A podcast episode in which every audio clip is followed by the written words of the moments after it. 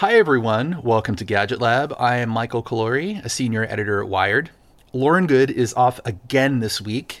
Normally, I'd be super lonely, crying into my artisanal kombucha.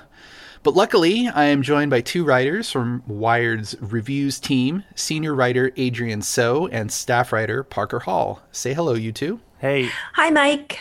Hi, guys. So, this week we are talking about e bikes, you know, electric bicycles. They've come a long way in the last few years. Today's e bikes are more powerful, more elegant, the designs have improved, they're lighter and easier to maneuver. Also, battery technology continues to get better and better, so e bikes can go for miles and miles before conking out.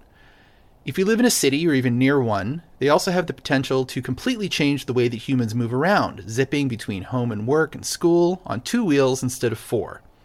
At least that's the idea once the world opens up again. So later in the show, we're going to offer some tips on how to navigate the e bike world if you're curious about buying one. But first, let's talk about the growing trend towards powered cycling, as I like to call it. Now, Adrienne and Parker, both of you have ridden and reviewed many, many electronic bicycles for Wired. So I want to start with you, Adrienne. How did you get into e bikes?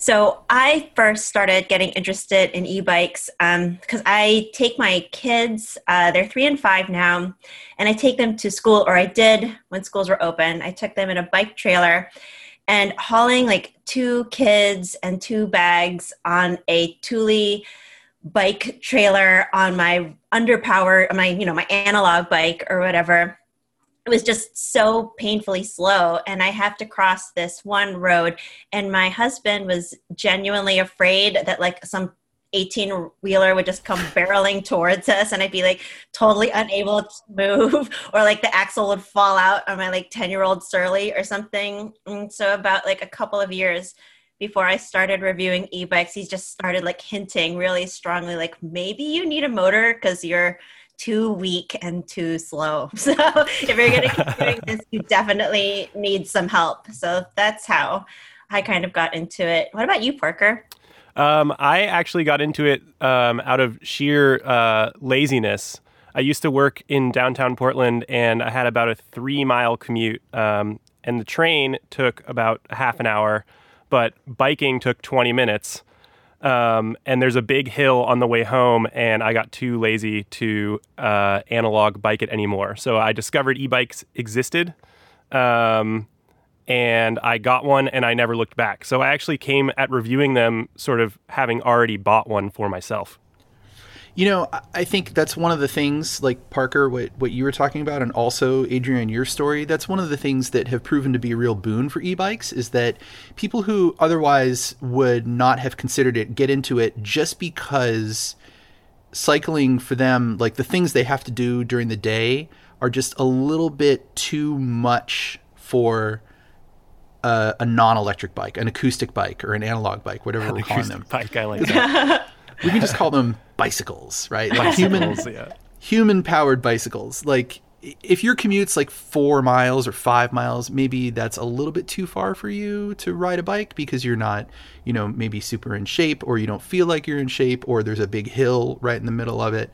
And like an e bike is a thing that sort of gets you over that hump, I feel like. Yeah. And it's also, um, at least it was amazing for me because you don't have to bring a change of clothes. So, you know, if you're analog biking to work and it's, you know, over three or four miles, um, you're definitely going to have to pack a change of clothes, um, at least if you sweat as much as I do.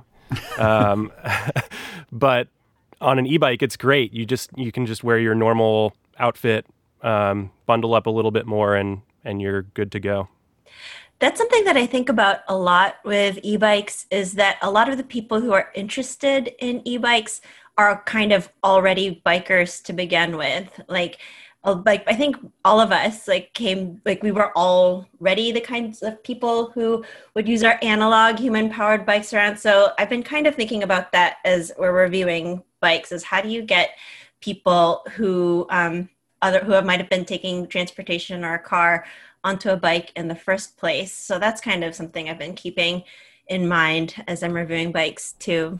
You know, these things also used to be really clunky. So maybe someone yeah. tried one a few years ago and didn't like it just because it was sort of like a tank.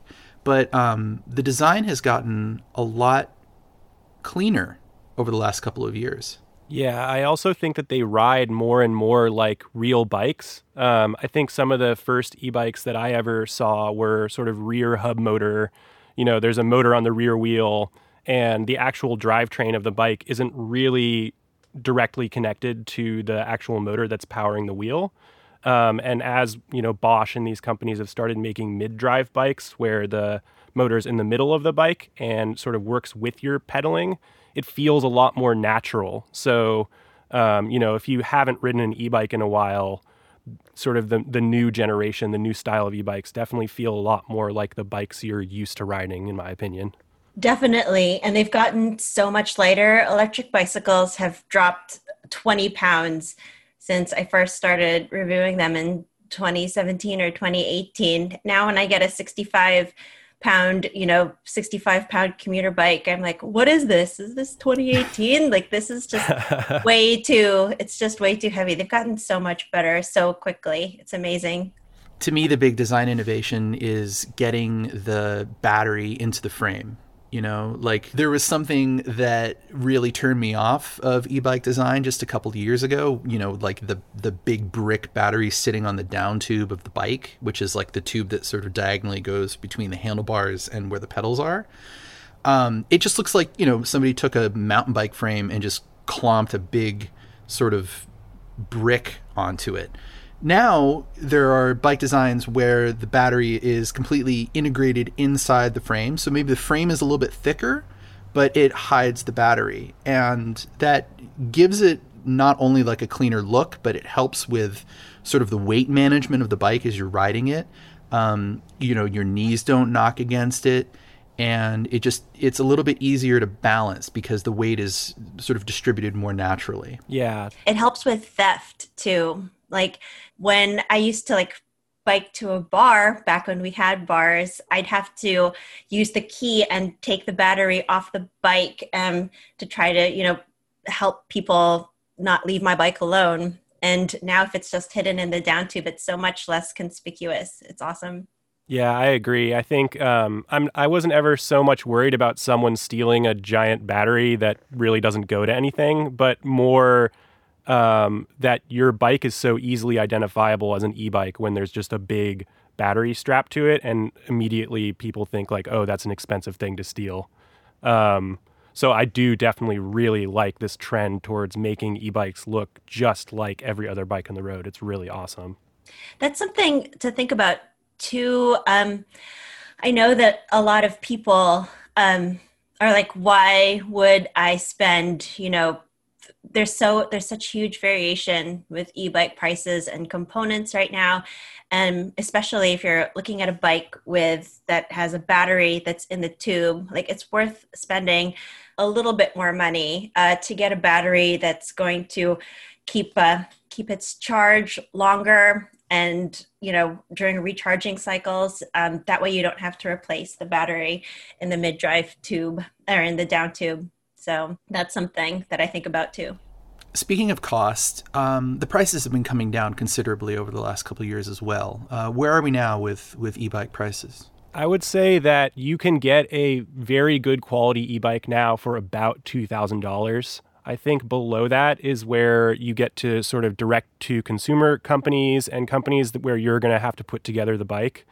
Um, and it's shipped directly to you. And while we've tested a couple of those bikes that we actually like more recently, um, a lot of those just don't have the same sort of quality components that you might want in a bike that's going to be going pretty fast um, on the road and dealing with a lot of sort of torque and other forces. Yeah, like over 20 miles per hour usually. Yeah, yeah. And that's something, I mean, Adrienne kind of touched on it already, but I just really think um, I agree with her that going with a bike that has name brand components, you know, things like Shimano or uh, Bosch or big um, name brand bike part makers is usually a better sign for the bike overall because you might spend a little extra money, but that stuff has really been tested by, um, you know, hardcore, usually mountain bike mountain bikers all over the place. So it's more durable.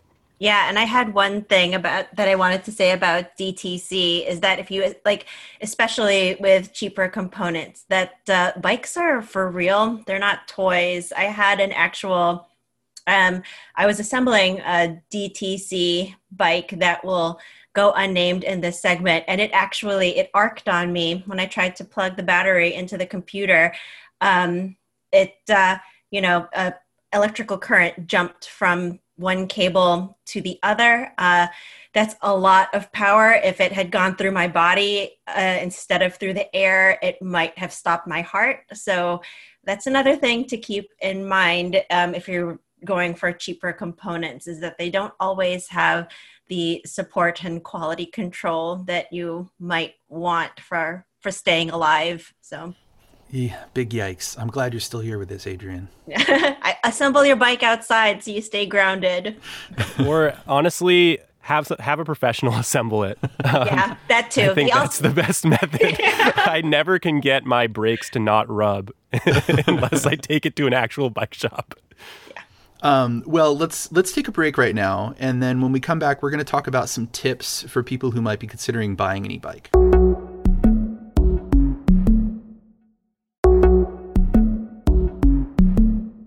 Okay, welcome back.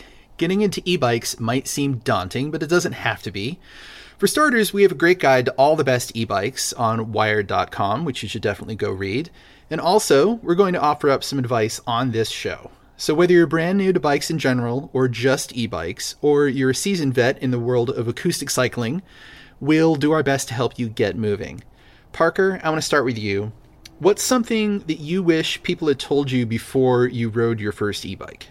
So the main thing that I think of is that I wish someone had told me to get a little bit bigger, sort of more robust of a bike um, than I otherwise maybe would have bought. I think the beauty of e-bikes is that they have a lot more power, and so you can get something with a little fatter wheels. You can get something with shocks. You can get something um, that can hold uh, a week's worth of groceries, and you don't really have to worry so much about. Um, being sleek because the power will be there.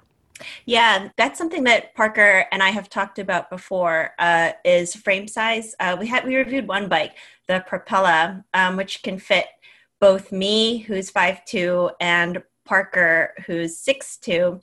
Um, with an like I mean, with acoustic cycles, they have to be fitted to you really well um, because you're using your own body power to. Uh, to to move and that can put strain on you know your legs or your shoulders. But with an e-bike you know the battery is doing the biking for you. So you can play a little fast and loose with the frame sizes more so than you would with an acoustic bike. Yeah. And the battery is doing most of the work for you. Like you're still putting in some work. So it's important to get something that you know matches you a little bit but you don't have to get as picky about size yeah, definitely. I'm testing an I'm testing an acoustic gravel bike right now and you have to just get so much more finicky with like the with the stem height and like the seat height and all these things. I like I completely I was at the trailhead and I completely forgot that you're supposed to carry a bike tool to tinker with all these things when you go out because I'm so used to being on an e-bike now with like my yeah. knee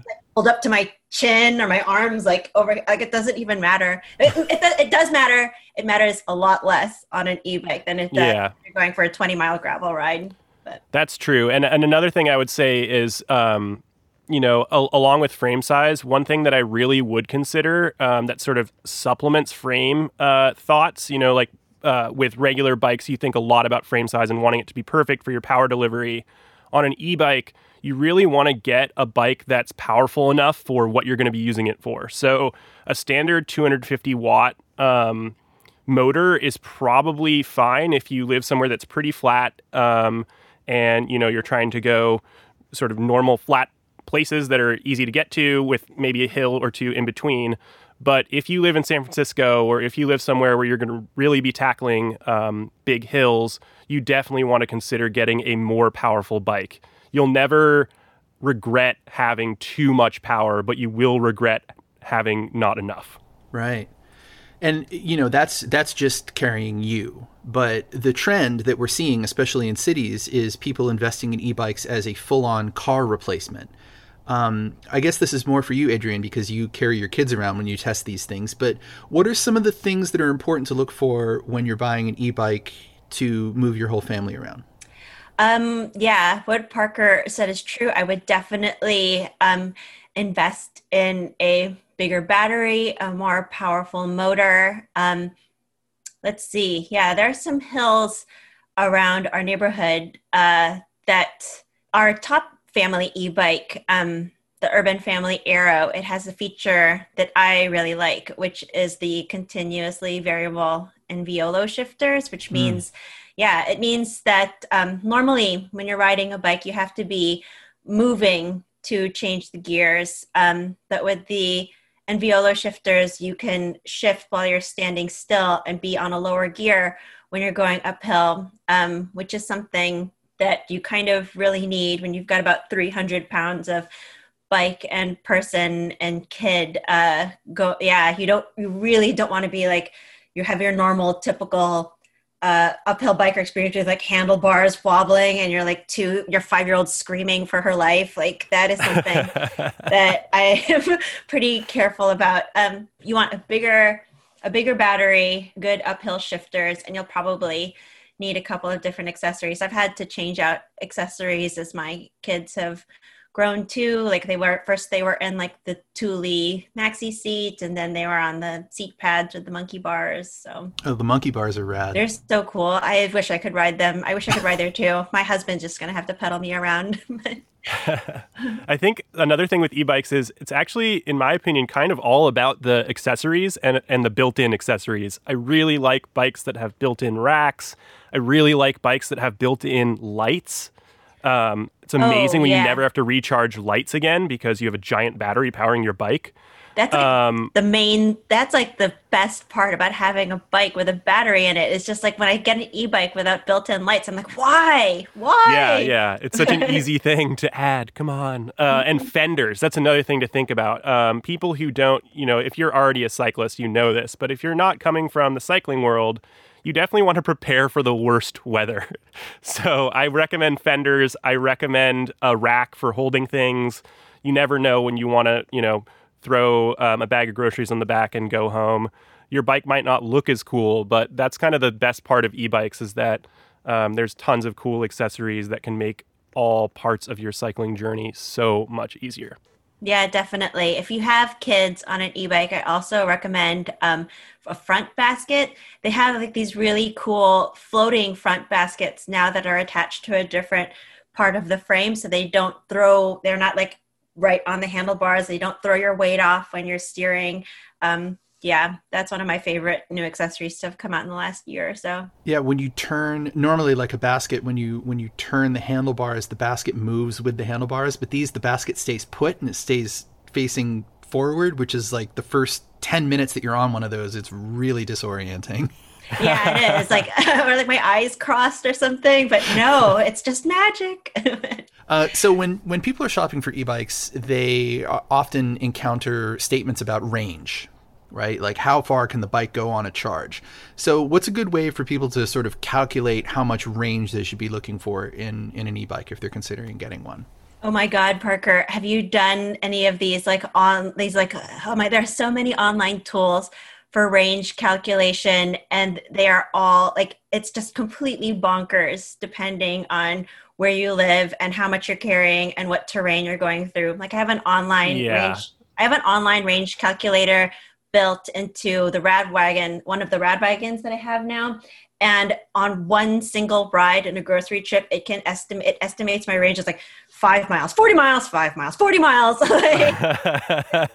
yeah i mean yeah. so i would say it it really depends on weather uh, mm-hmm. you know if it's cold it's going to be a lot uh, less efficient um, it also really depends on power. If you're going to be having it all on, you know, if you're riding in turbo mode and going uh, 28 miles an hour all the time, expect to get uh, in my experience, at or below the manufacturer's um, low range. I mean, so manufacturers typically give you a range. In my experience, they'll say like this e-bike goes between 25 and 45 miles, and in my experience, you're never going to get the 45, And if you ride it really hard, you might not even get the 25. So I would just say err on the side of caution in terms of range.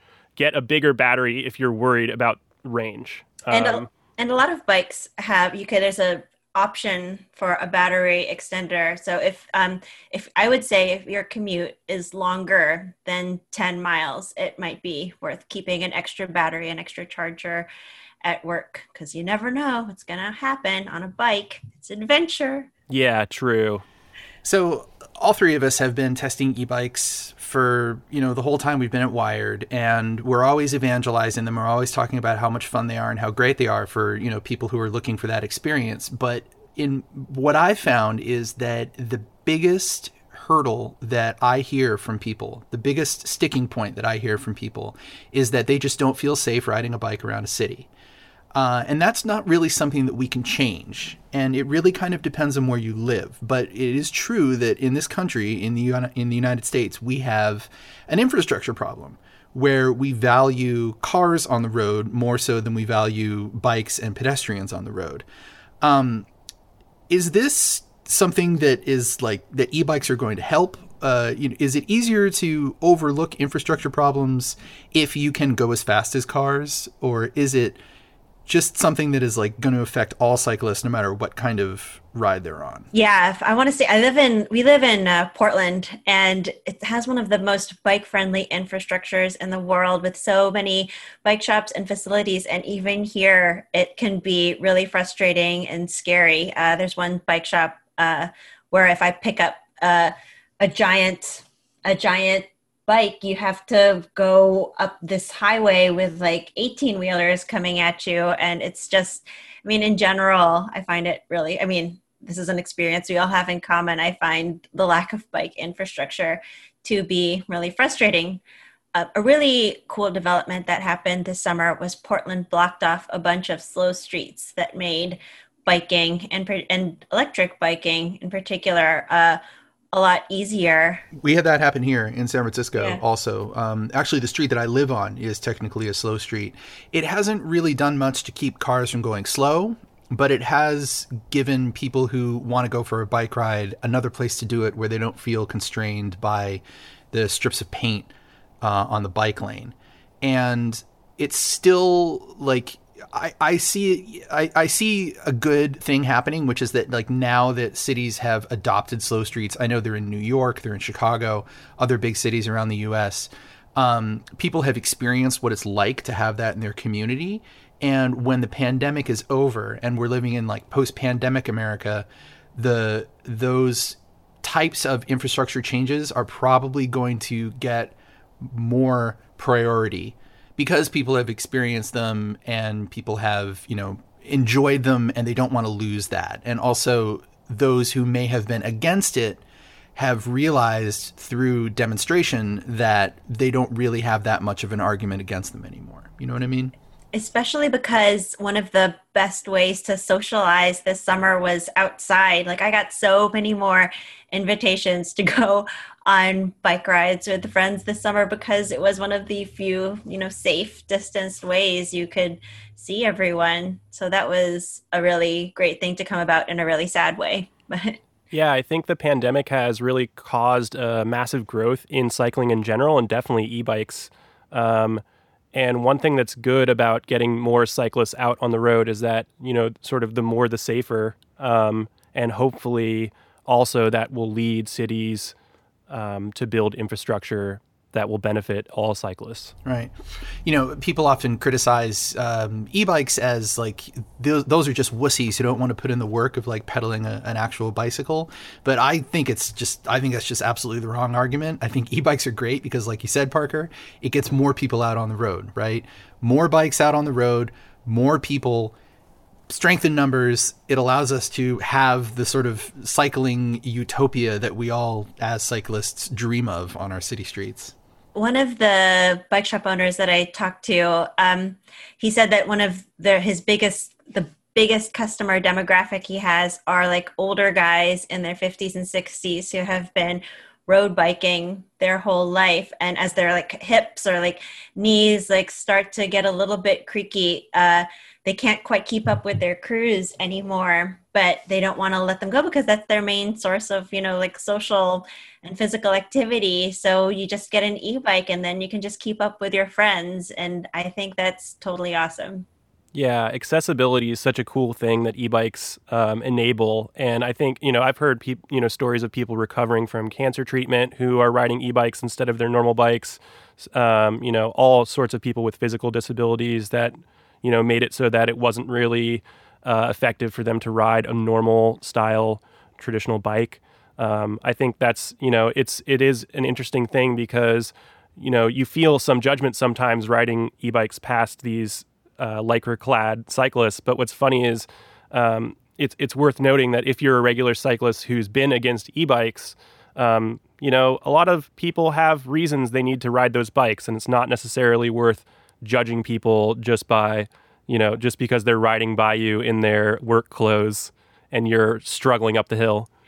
I'm such a bad mountain biker that when we would go out for rides, my husband would have to bike to the top of the hill run back down, find me halfway up, and carry my bike up for me, like so that we could get home before dinner time. But now, what's harder, that or just getting a motor? Like, like all I want, like I just want to hang out with my friends. God damn it. Yeah. All right. Well, thanks for the discussion, guys. Um, let's take a break, and when we come back, we'll have our recommendations.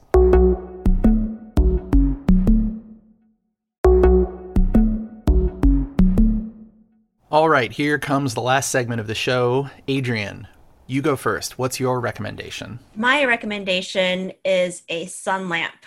Um, I live in Oregon and it's been raining pretty steadily for a month now. And it's just, I've, ha- I had one before. I didn't really need as much mood lifting as I do this winter in particular and it's just been a godsend i just put it on for like 20 minutes while responding to emails in the morning and yeah that's awesome. No, this is this is not like a like an alarm clock, like a sunrise wake up alarm clock, right?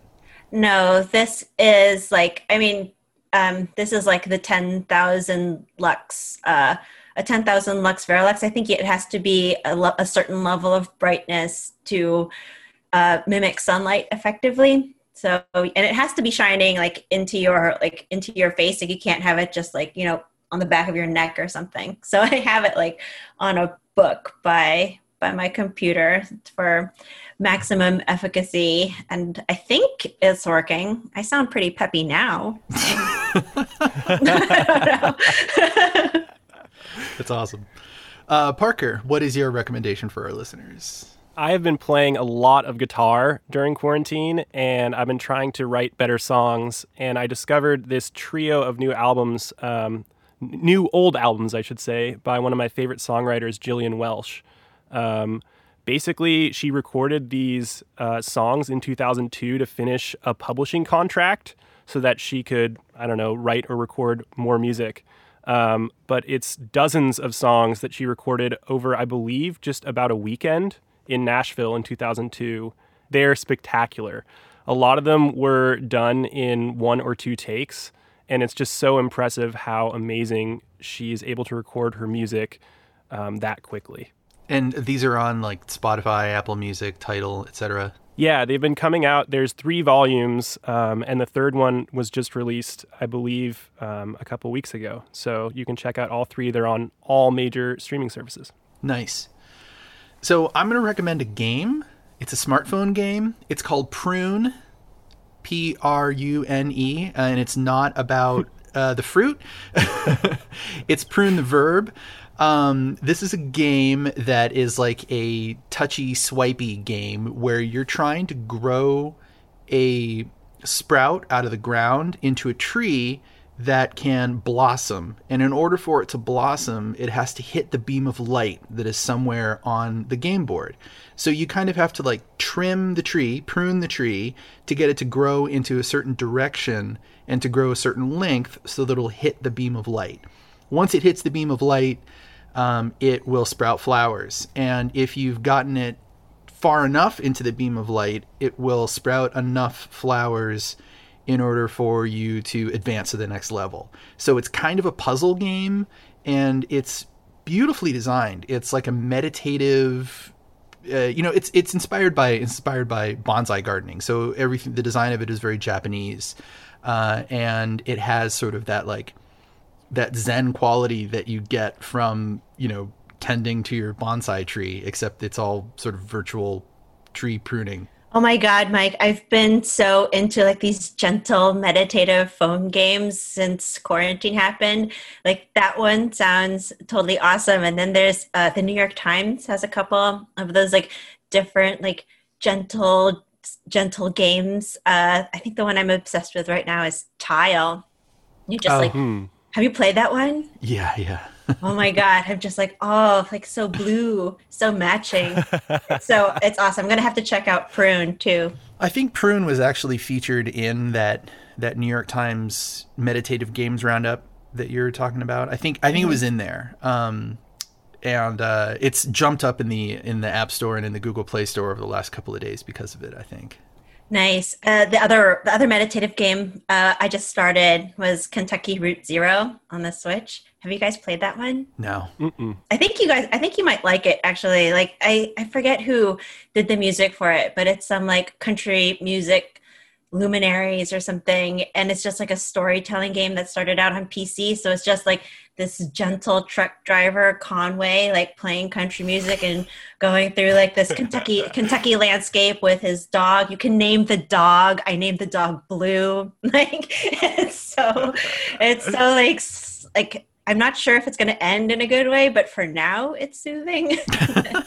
Yeah i don't know. Yeah well, I can tell you that if you're interested in playing Prune, it's four bucks, and you can yeah. get it on Android or iOS. I don't know about the Switch game, but I know. Uh, well, the Switch game is like twenty five, but I'm definitely going to have to check Prune out. awesome. All right. Well, that is our show for this week. Thanks to Adrienne So and Parker Hall for joining us. Thanks, guys. No problem. Thanks, Thanks for, having, having us. us. and thank you all for listening. I should tell you that we are off next week. It's American Thanksgiving, the last week of November, so we are not going to be here. But Lauren Goode and I will be back with a new episode on Friday, December 4th. Until then, if you have any feedback, you can find all of us on Twitter. Just check the show notes. This show is produced by Boone Ashworth, who is a joy to work with. Goodbye. We'll see you on December 4th.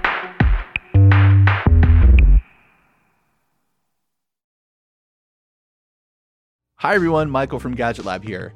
I want to tell you about our friends over at the Big Take podcast from Bloomberg News. Each weekday, they bring you one important story from their global newsroom, like how AI will upend your life, or why China's targeting the US dollar, and maybe how Joe Biden plans to take on Donald Trump. Oh boy. Check out The Big Take, a daily podcast from Bloomberg, wherever you listen.